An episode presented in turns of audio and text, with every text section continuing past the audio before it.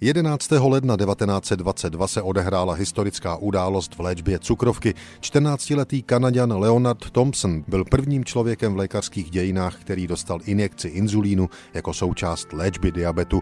Stalo se ve Všeobecné nemocnici v kanadském Torontu a převratnou akci řídil a odborně hlídal doktor James Collip.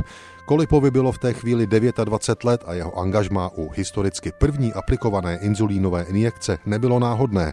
Jako renomovaný biochemik byl členem toronské skupiny odborníků, která rok předtím inzulín izolovala. Kolip pomáhal kolegům Bentingovi a Bestovi vyvinout inzulín v čistší a použitelnější formě. Prvním pacientem v historii lidstva, který inzulín pomocí injekce do těla dostal, byl tedy 14-letý diabetik Leonard Thompson právě před stolety 11. ledna 1922 Bohužel následovala poměrně bouřlivá alergická reakce. Inzulín doktora Kolipa a jeho kolegů přes veškerou snahu podle všeho stále obsahoval nečistoty. James Kolip ale nepodlehl skepsi. K rafinování inzulínu z psí slinivky se okamžitě vrátil a rychle vymyslel postup, jak lék získat v mnohem kvalitnější formě.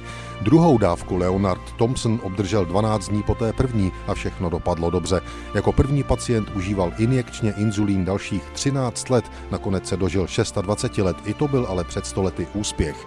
Tým lékařů objevitelů Benting Best Colip prodal patent na inzulín univerzitě v Torontu za pouhý 1 dolar. Benting a šéf katedry fyziologie v Torontu McLeod obdrželi v roce 1923 za objev inzulínu Nobelovu cenu, což ale atmosféru v týmu negativně poznamenalo.